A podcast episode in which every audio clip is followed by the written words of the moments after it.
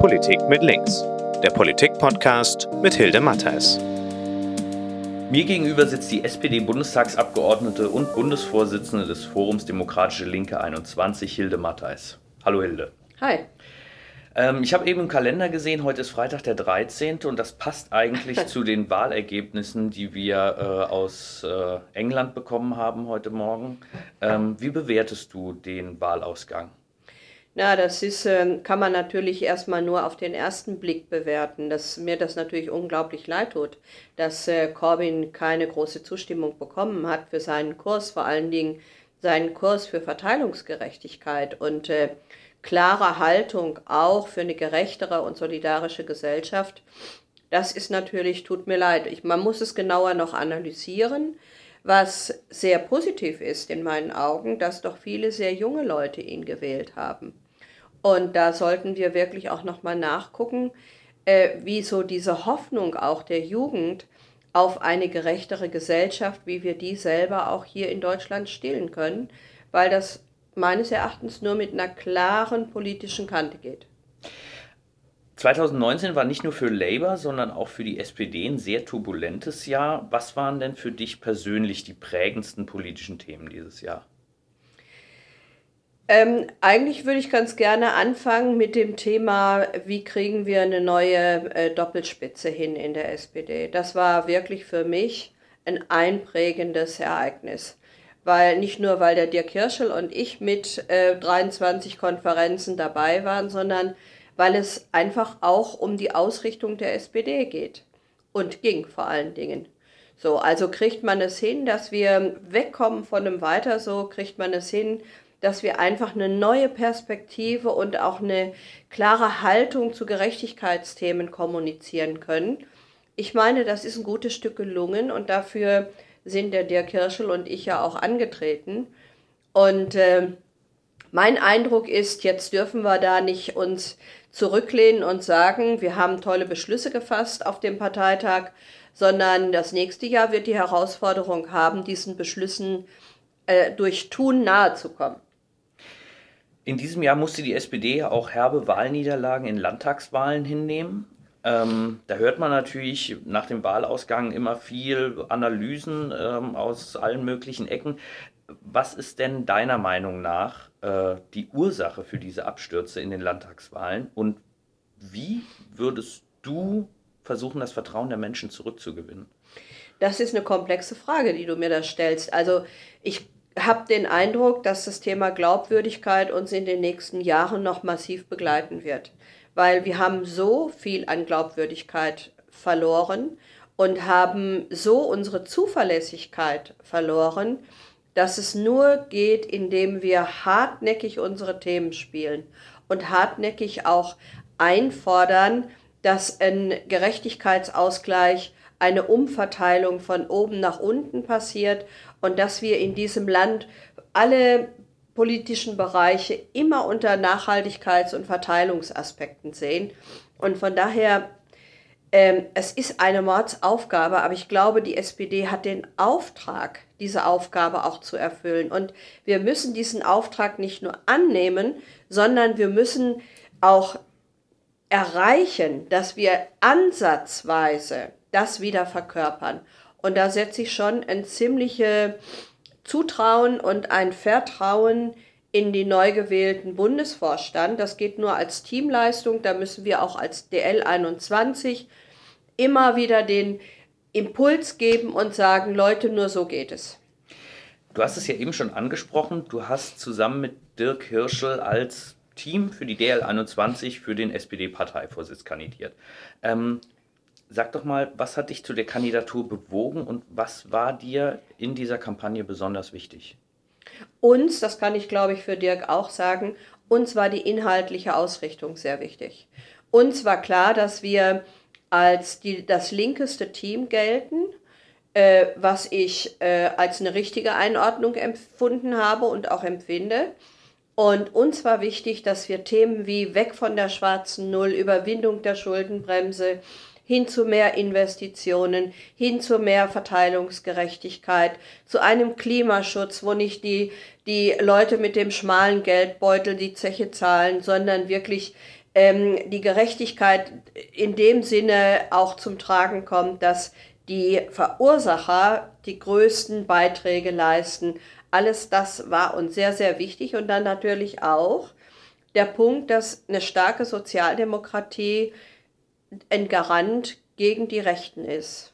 Und das macht mir vor allen Dingen auch übers Jahr, hat mir sehr große Sorgen gemacht, dass die AfD vor allen Dingen auch in den Landtagswahlen so stark geworden ist, dass sie zu einer politischen Kraft geworden sind, die ein Stück weit die Debatte bestimmen.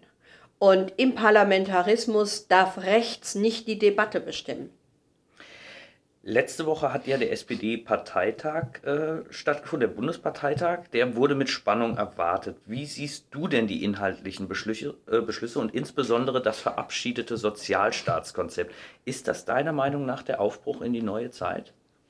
Es kann der neue, das kann der Aufbruch in die neue Zeit werden. Wir haben eine gute Grundlage gelegt. Das muss man jetzt mit äh, füllen und muss man leben. Und da, sag ich mal, haben wir alle eine Bringschuld. Das darf nicht nur mit zwei Leuten irgendwie die Forderung nach Hause gehen, sondern da muss die Gesamtpartei jetzt wirklich auf allen Ebenen hartnäckig einfordern, hartnäckig thematisieren, äh, auch sich mit den Beschlüssen auseinandersetzen, ähm, damit es wieder als Geist in der Partei sichtbar wird. Und diesen Geist zu tragen, das äh, wollen wir als DL 21 sehr gerne maßgeblich auch mit unterstützen. Und ähm, ich sehe das wirklich als Aufbruch, als Aufbruchmöglichkeit. Und ich bin sehr froh, dass wirklich diese Beschlüsse gefasst worden sind.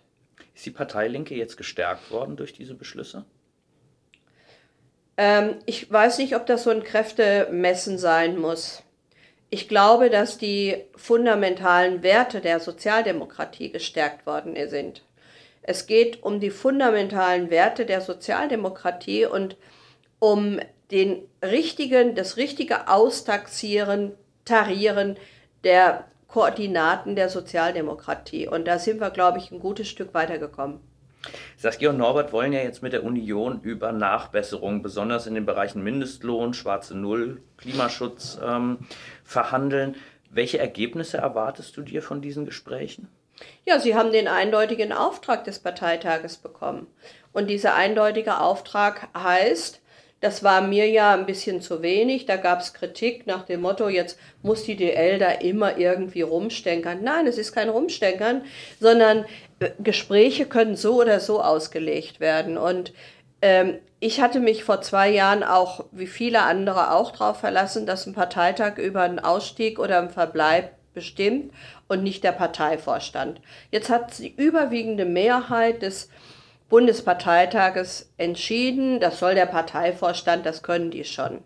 So, und jetzt muss man natürlich alles das, was wir formuliert haben, auch die Begleitung hinbekommen, damit der Parteivorstand die Auswertung dieser sogenannten Gespräche auch transparent vornimmt. Also ich habe da keinen Bock drauf, irgendwelche kleinen Abstimmungen in einer halben Stunde im Parteivorstand zu haben sondern das muss für die Partei schon transparent passieren. Auch in 2019 hat ja die DL21 äh, viele linke Inhalte in die Partei getragen. Ja, stimmt. Ähm, wie sieht das jetzt aus? Wie, was wird die DL21 jetzt im kommenden Jahr? Was habt ihr vor? Ja, es ist eine ständige Aufgabe. Und diese ständige Aufgabe als linke Impulsgeber und auch als linker Flügel da aufzutreten und zu sagen, es geht uns um die Inhalte und wir wollen Politik für die vielen und nicht für die wenigen, ganz klar ähm, äh, durchsetzen und auch, dass das sichtbar wird in der Gesamtpartei. Da haben wir jede Menge Aufgaben. Das ist ähm, auf der Grundlage der Beschlüsse wird das nicht weniger. Aber ich bin ein Stück weit schon stolz, dass es jetzt so eine Linksverschiebung gegeben hat und diese Chance müssen wir jetzt irgendwie wahrnehmen und es ausgestalten. Was macht eine Bundestagsabgeordnete eigentlich an den Weihnachtsfeiertagen? Machst du da das Handy aus und lässt die Zeitung zu? Oder? Ähm, also Handy aus geht irgendwie gar nicht, weil egal ob es privat oder politische Nachrichten sind, man, man ist schon irgendwie immer erreichbar. Aber äh, wir haben das Haus voll. Wir sind insgesamt, ich glaube, 15 Leute. Die müssen versorgt werden. Die müssen, die sind irgendwo in unserem Haus untergebracht und da gibt es jede Menge zu tun und ich freue mich schon sehr drauf, einfach mal wieder Zeit zu haben, zu sitzen, Kaffee zu trinken und zu sagen, hey, wie seht ihr denn das eine oder andere oder mal in einen politischen Austausch zu kommen. Und worauf ich mich besonders freue, ist, wir haben dieses Jahr in der Familie eine Premiere, denn die Eltern unseres Schwiegersohns Ali werden mit uns Weihnachten feiern. Und es wird das erste Weihnachtsfest für die sein, was sie traditionell feiern. Und sie haben gesagt, sie freuen sich auf alle Dinge, die so in einer deutschen Familie passieren, von Glöckchenläuten für die Enkelkinder bis hin zum Krippenspiel. Und das wird sicherlich sehr nett.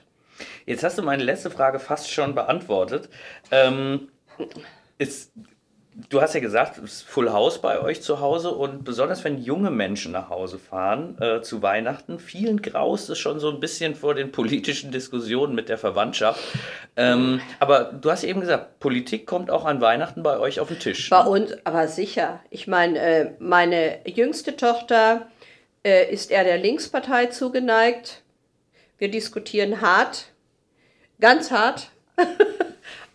Meine ältere Tochter ist in der SPD, hadert aber schwer mit der SPD.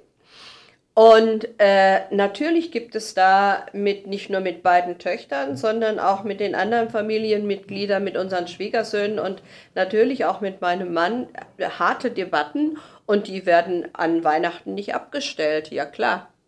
Was würdest du dir zu Weihnachten wünschen für die SPD? Mehr Zustimmung.